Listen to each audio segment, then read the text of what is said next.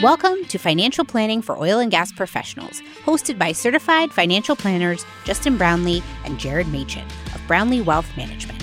The only podcast dedicated to those of you in the oil and gas profession to help you optimize investments, lower future taxes, and grow your wealth. Learn more and subscribe today at brownleewealthmanagement.com. Welcome back to another episode of FPOG, Financial Planning for Oil and Gas Professionals. This week on the podcast, we are talking about the case against dividend investing, the sacred cow of buying dividend stocks. We're going to talk about why it's really focusing on the wrong thing. We're going to talk about why dividends don't actually protect you as much as you think they do. And we're also going to talk about how dividend investing is connected to oil and gas professionals and, and how it impacts the tax picture. So, Justin, let's start with dividend investing. And I think you should caveat this because you wrote in your newsletter, and if you're not subscribed to our newsletter, you totally should be. We talked about an article that was you, you published an article that was very pro dividends. So I would just briefly, like for our listeners, explain what that article was about and then why it's still intellectually consistent for us to just complete take the completely opposite side in this podcast. Yes. So this newsletter, I, I want to say it was maybe our, our late April newsletter, um, spent the entire newsletter talking about the historical uh, endurance of dividends and, and just unbelievable stats uh, over the past 70, 80 years in the markets. If you struggle to, to believe in the capital markets and to stay invested during good times and bad times in, in volatile markets, I think focusing on the story of dividends over the past 70 years is an incredible way to unlock just how incredible it is that we get to invest in the great companies of the world. So, long story short, the entire newsletter was just going through historical facts over the past 50, 60, 70 years, looking at the role that dividends have played in the stock market. Uh, and it is pretty incredible uh, just how much endurance uh, dividends have had, how they've led and contributed to total returns, and um, uh, what companies have been able to do with dividends over a multi-decade time period. So I, I am glad you mentioned that, Jared, because uh, this entire podcast is going to just obliterate dividends. And we are going to make a strong case for why you should run from a dividend only portfolio or, or even, let me step back there. You should be very weary of just even a dividend focused portfolio. Um, I think I think it's a horrible strategy, horrible emphasis, and it really misses the point. But before we tell you all of these things that are that are pretty anti-dividend, uh, it's important to know that we love dividends in the right context, and dividends are an incredible uh, part of the picture uh, when it comes to long-term investing. Yeah, and that's a great framing. I would say we're we're trying to right size dividends, right? Like we're not trying to remove them, and that may, that may be a good title for the podcast. We're just trying to right size them. And I think the case of dividend growth and appreciation is really one of just compounding in general, right? Because like the the first point we want to make is like dividend appreciation and dividend payments matter, but you just need to right size them, right? So like we have we this is going to be loaded with uh, show notes. So go to our website and check out all these resources. But the first thing we re- really want to talk about is kind of just how it gets maybe more of the spotlight than it needs to. So I'm looking at this great chart from uh, JP Morgan. They make a guide to the markets, and it shows going back to 1950 uh, the return by source uh, for the S&P stock market. And from 1950 to 2021, 3.3% of the average annual return came from dividends and 8.2% came from capital appreciation. Justin, what is what does that tell you and, and does that does that number surprise you at all? I just think it's incredible. And and yeah, this first point is that we we are focusing on the wrong thing if we're only focused on dividend payers. And it really is incredible to see how much of the total return of the stock market is attributed to dividends versus capital appreciation. But then what's stark to me is, is something happened in 1980 and the markets were very different before 1980 and then after 1980. So dividend, uh, dividend returns, I mean, one, the, the total return, the total return was X and the dividend portion of that return was minuscule after 1980. Uh, but if we remove the portion of the total return and just say, how big was the dividend? I mean, it was twice as large from 1950 to 1980 as it is post 1980. So pretty, pretty incredible to look at that. I wonder what is what is like attributing to that, right? Like, do you think like there's any macro things or, but but it almost like it almost gives me empathy for someone who's a dividend focused investor because you know like looking at this chart the from 1950 to 1989 or the early 90s it was closer to you know 4% of the return was dividends and you know if you look at the last 40 years it was sub 3% right so that that number's changing over time any idea as to why that is or how you think that's relevant to our investors I think that's a great point. Part of it is over time, you know, companies, markets just use of capital period has, has continued to get more efficient. Um, and uh, there are a lot of benefits to that. But I want to just repeat something you just said. I get it. I get why so many people love dividends when you look at this chart. So, take my parents, for example. My parents were born in the mid 1950s. They grew up in the 60s, went to college in the 70s, started their career in the late 70s, and then in the into the 80s, their entire life experience was uh, comprised of almost half of the stock market's return was due to dividends for their entire life up to when they were the age that I am now. Um, and then 1980 and especially 1990 happens. Uh, the 1990s come through, and, and all of the return is now capital appreciation. It's way less focused on dividends. Dividends are paying much less than, than just pure appreciation is. And you then go through 2000 and you see all of that wiped away in the biggest market crash of anyone's life up to that point. And so this chart's really illuminating for me. And if you're not watching this on YouTube, I would encourage you to just check out the show notes and look at this chart. I truly understand how, if, if I take my parents, for example, if you're born at that time and, and you grow up, you start your career, and dividends play such an incredible role in the market. Uh, and then capital appreciation takes the stage, but then there's this huge, horrible market crash. And then another one eight years later. I, I understand why dividends dominated um, the, the popularity contest for so long. Yeah. And it was just a function of like compounding, right? Like if you think about an investor in the years prior to 1980, getting a diversified, low cost basket of funds or of, you know, thousands of stocks that are globally diversified was next to impossible right? So you bought what you knew. And it was larger, more established companies. And so naturally there was, you know, a dividend tilt just because, right? Like, and you talked about this. We're not anti dividend. Like, we believe in dividends. They have a place in the portfolio. We're very pro dividend. But it really, what it does is it exposes you to one part of the market, right? Because if you think about what dividends really are, we probably should have defined this earlier. It's a return of capital to shareholders, right? And there's a few different ways you can deploy capital. You can return it to shareholders. Um, and there's two ways you can return it to shareholders. You could uh, pay a dividend or you can repurchase stock, but you can also reinvest that, right? So when you're paying a dividend, you're making the declaration of, hey, I don't have any really compelling growth opportunities to invest this money. So I'm going to return the capital to shareholders, which is great. But the problem is what your portfolio tends to look like is a lot of companies that are mature. They're mature companies. So the return profile, you know, it's going to be it's going to be lower than smaller companies, right? So there should be less volatility because there's a lot of embedded risk in those smaller companies, but also, you know, lower from potential future return appreciation, right? A company as big as Walmart or ExxonMobil can't can't grow revenues at 10% a year with how big their current balance sheets are. Uh, it's just logistically very difficult and almost impossible for any company like that to achieve that. But it's important to realize to kind of right size and understand okay, what are dividends and what type of stocks are you exposed to if you own a dividend centric portfolio? That's right. That's right. And uh, we will also include this in the show notes.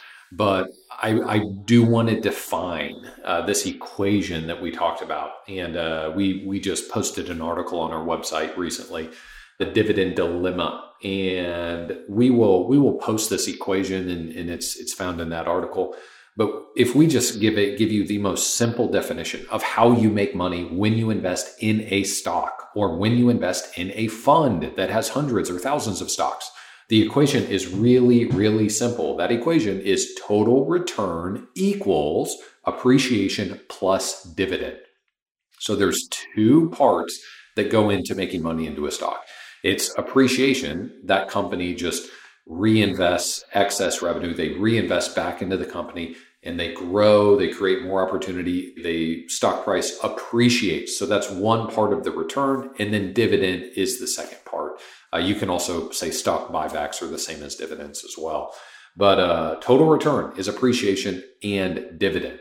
And so I think it's really important to understand that equation just as an investor. But it's also important as we talk about our first point here that if you are focused on dividends and amplifying dividends above all else, well, you're you're focused on the wrong thing. It's like owning a business and one product's responsible for 30% of your sales and the other is responsible for 70% of your sales. And you spend 70% of your time on the thing that's responsible for 30% of your sales right? It's just not like in terms of like fixation of like time and energy like the capital appreciation is the thing that's going to move the needle in your portfolio. And that's historically been the case. So we're not saying no dividends but right like you and i said we're totally fixated on total return. And I know we're about to talk about AT&T, but right, it's easy to get sucked into a dividend, but if you're leaving money on the table because you're focused on dividends, um, that's that's a suboptimal investment strategy. Yes, I, I, I grew up as a, as a huge basketball fan and, and stuff. It, it's kind of like focusing solely on getting assists rather than just winning the game.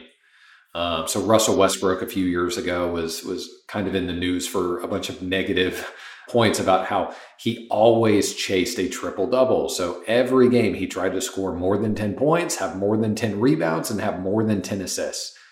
But his team wasn't very good. Uh, and so I think dividend investing is that. Well, one player getting a triple double all the time, that that might lead to wins. It's, it's by and large, it's a good thing uh, but it doesn't. It, it's not the end goal. It's not the north star. So forget about triple doubles. Just do whatever it takes to win, and that's that's our message with dividends. And and I think the best example. Let let's dive into the AT and T example since 2009 2010. Yeah, you uh, you have that pulled up. I'm uh, Yes. And we will also link this in the show notes. The original article is from Ben Carlson, uh, a wealth of common commonsense.com. Highly encourage you to read this piece. Um, and it's titled How to Create Your Own Dividends. Such an incredible article. I mean, it, it could almost summarize our entire podcast today. But he started by looking at AT&T's performance and AT&T's dividend over the past decade. And this was as of mid or late 2021 so this is about 6 months old or so. But the AT&T dividend uh, over the past decade had an average dividend of about 5.7 or about 6% the highest uh, part of that dividend yield it, it hit 8.5% What's interesting is the lowest, the, the dividend did get as low as, gosh, it went down to almost 4%. So a pretty wide range of, of where that dividend yield came in. So one, let's be clear, AT&T had a great dividend. They had a huge dividend. This is a dividend that is several times higher. Well, not several, but a few times higher uh, than most companies. Uh, but Jared, how did AT&T fare? In total return. Yeah, I'm looking at this same chart, and over that same time period, uh, AT and T was up 58 percent, and the S and P was up 388 percent. So a six x. But it, but it's interesting too. Like I don't want to gloss over your point of like the dividend volatility, right? Because of the price volatility, right? It wasn't as it wasn't as linear and smooth sailing, and it probably it probably felt good, right? Because you had that you had that cash flow coming to you, but because of the you know the total return formula and where we know where a lot of the total return the primary driver of total return being capital appreciation you know AT&T had good growth over that time period right? Good growth for a large company that's kind of saturated in the market and just late stage cycle company right? Like it like it makes sense but it just you know it's easy to get sucked into that dividend but if you t- take a look back and look at total return man I would not want to be invested in only AT&T and I will, if you have any other points, we'll definitely give it back to you to cover them. But I just want to say one thing to end this point. When when you when we say that you're focusing on the wrong thing, there's big consequences to doing this. AT&T and, and this wasn't exclusive to AT&T, a lot of dividend payers underperformed in a huge way over the past decade. But I think the message I want to convey is that that's a really big deal and that has horrible consequences for you. Um, if you didn't play a part in in the bull market of the past 12 years, uh, you can't go back and undo that. It is so critical to have passive exposure everywhere because you don't know whether the dividends are going to take the lead and, and provide the biggest return or whether growth stocks are going to dominate as they have. And if you listen to our podcast, you know that we do love uh, tilting and having great exposure to smaller companies and to value companies. So we love that. Uh, we'll also link a show, link a in our show notes to a Meb Faber article that dividend investing is not necessarily value investing. Um, so another great piece there. But I think the main kind of warning I want to give is if you go all in or you're super focused on dividends, well, you probably underperform the market in a just unbelievable, unbelievably large way over the past 10 years, and you can't undo that. Jared, you've mentioned time diversification. If you want to compound your money and you want to be a successful long term investor, you have to have exposure over decades because a lot of times the bulk of a return, so if the stock market averages 10% a year, well, a lot of times it does that because in one or two years it made 40%. And you need to play a part in that. You cannot park all of your money or even most of your money in AT&T or, you know, Coca-Cola, McDonald's type stocks. You don't want to have super super exposure just to those companies. Um, if you did, you missed out on a massive bull market over the past decade. And dividends, there's I think there's a connotation with it feeling more secure, right? But I think that's an illusion because if you go back and look at that J.P. Morgan chart, um, the worst decade from a dividend yield perspective was also the worst performing from a capital appreciation perspective, right? 2000 to 2010, dividend yields were their lowest, right? 1.8. And there's a pretty wide range there, 1.8 to 5.1%. So there's a lot of volatility in the ret- in that return, right? Probably based on the PE and some of the fundamentals related to that, but there's this false sense of hey, if I get a dividend, it's always going to be this and it's always going to grow and it's always going to be this percentage. No, there's a lot of volatility, like as evidenced by, you know, the chart that you showed with AT&T, but it doesn't, it isn't necessarily like a, like a diversifier per se. And that dividend yield can fluctuate wildly. And that is the second big takeaway we want everyone listening to this to have. Dividends do not actually protect you. That just blew me away when you sent me this JP Morgan chart. Um, so during the worst decade, it had by far the the lowest dividend amount of the last 70, 70 but, years. But this, but right, there's also no predictive power of dividends because the second worst dividend yield by decade was the 2010s, where the dividend yield was only 2.2%, well below its historical average of 3.3. And capital appreciation appreciation over that time was 11%. Right. So there's not this linear correlation between if dividend yields are worse, capital appreciation is worse. It, it's kind of all over the place. But over the long term, capital appreciation is the, the the pool you want to be swimming in. That's right. Um, and I, I think the other thing with dividends don't protect you. I mean, let's just keep camping out on this AT and T example. AT and T had an incredible dividend. This dividend is is something close to six percent over the past decade. That's a beautiful, amazing dividend. But the appreciation was nothing. So let's go back. What is the equation? What equation determines how you make money in a stock? It's total return equals appreciation plus dividend. So take AT&T in this equation. Appreciation was virtually nothing plus the dividend, which was uniquely high, great dividend, but still the total return was awful compared to the rest of the market. Yeah. So let's switch gears a little bit now that we've talked about right how they don't really protect you and how you know the total return equation. Let's get into some more pragmatic points for our listeners. I want to talk about um, the tax implications and kind of thinking about and this will this will go back to Ben Carlson's article and then really kind of a unique point that's related specifically to oil and gas professionals. But let's talk about right tax inefficiency. What would you say in terms of right? Like this kind of would be a point to, we talked about not overweighting dividends, but I want to build conviction further to say, hey, if I'm total return focused, I would, and, and if it were up to me, not saying it, that is always the case, but I would prefer no dividends, right? And that may sound crazy to some of our listeners, but why should people strive to want no dividends, assuming that total return is equal? No dividends means that you get to pick your own dividend in the exact time and circumstance that gives you the lowest tax bill possible. That's why. And uh, if we want an example, I think Warren Buffett is, is a really good example here.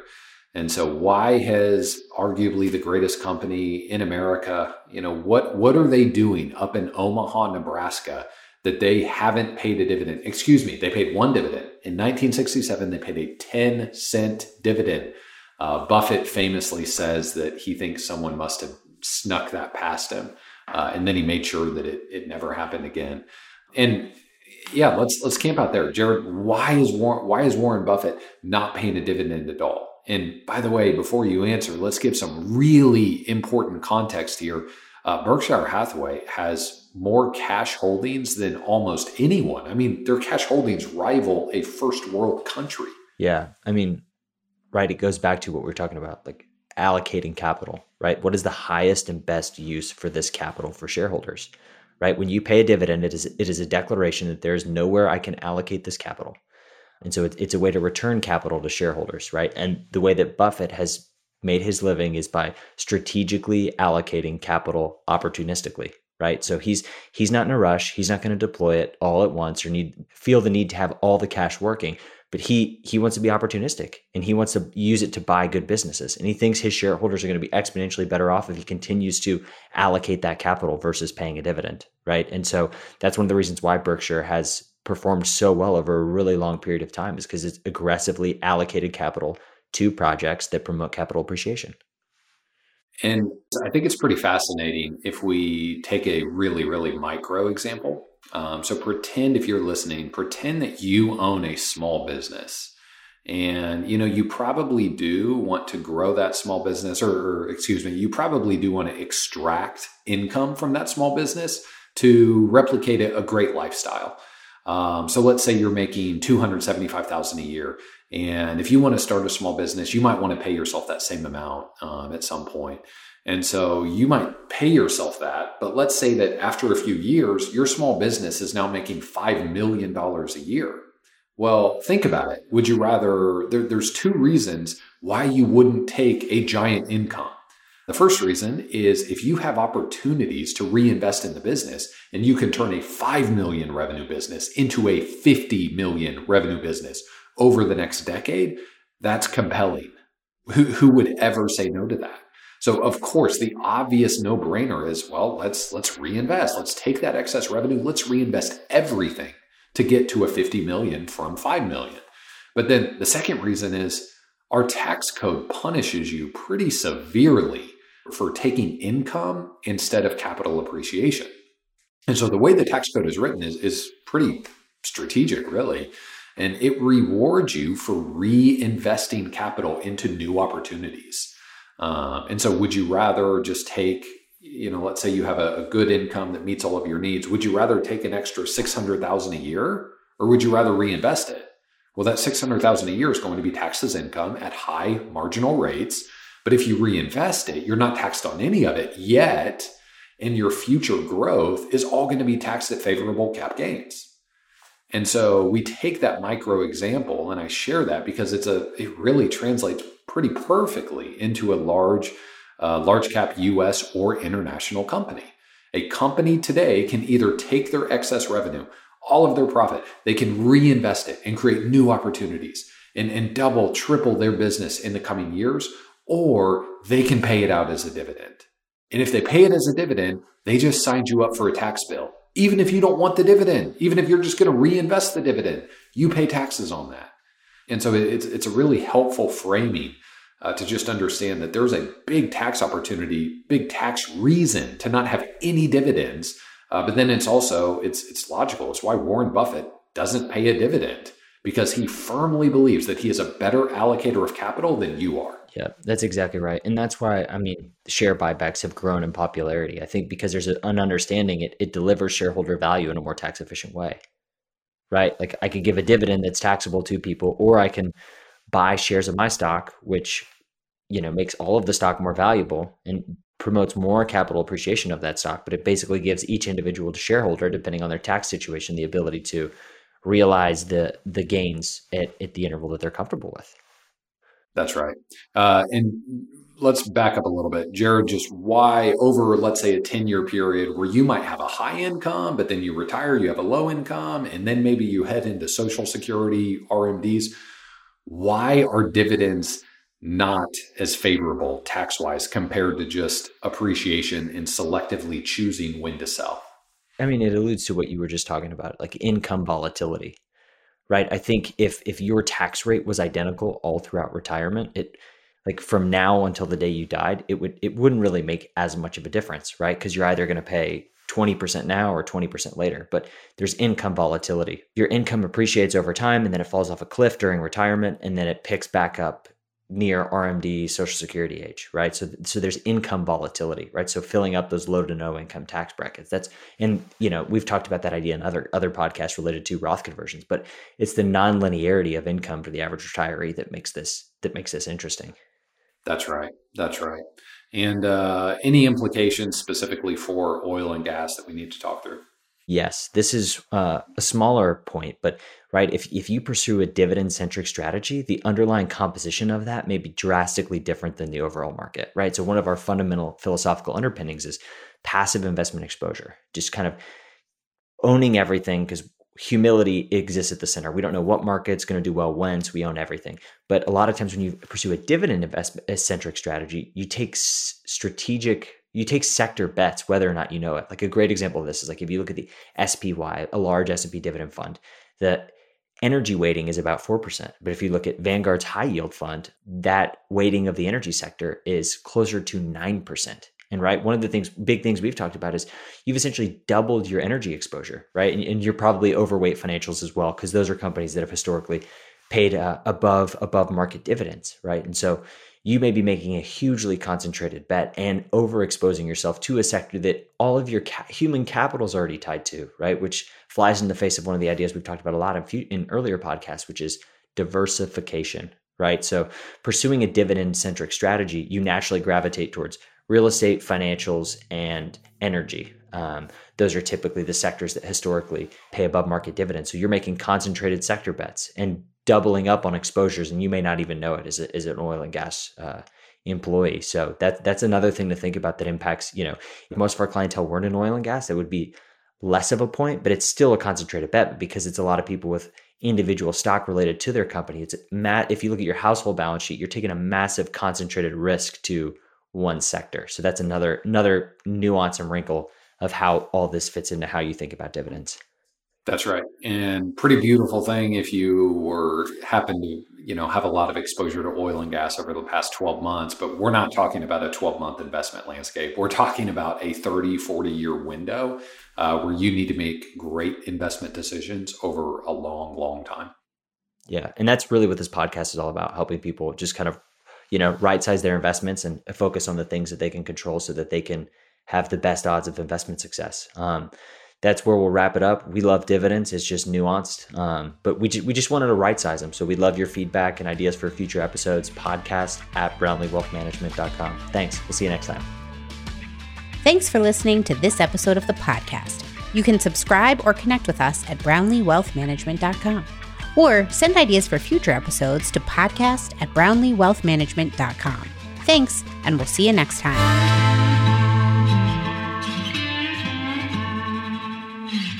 This podcast is for informational purposes only. Nothing discussed during this show or episode should be viewed as investment, legal, and tax advice.